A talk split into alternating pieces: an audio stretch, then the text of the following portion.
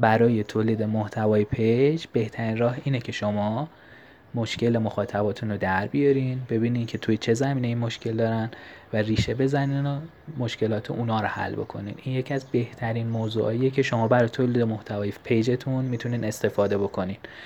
یه راه دیگه هم که وجود داره اینه که شما بیایید محتوایی که دوست دارید در واقع تولید بکنید و با محتوایی که مخاطب دوست داره رو پیج شما ببینه یه نقطه اشتراکی بینش پیدا بکنین و درباره اون شروع بکنید به محتوا درست کردن.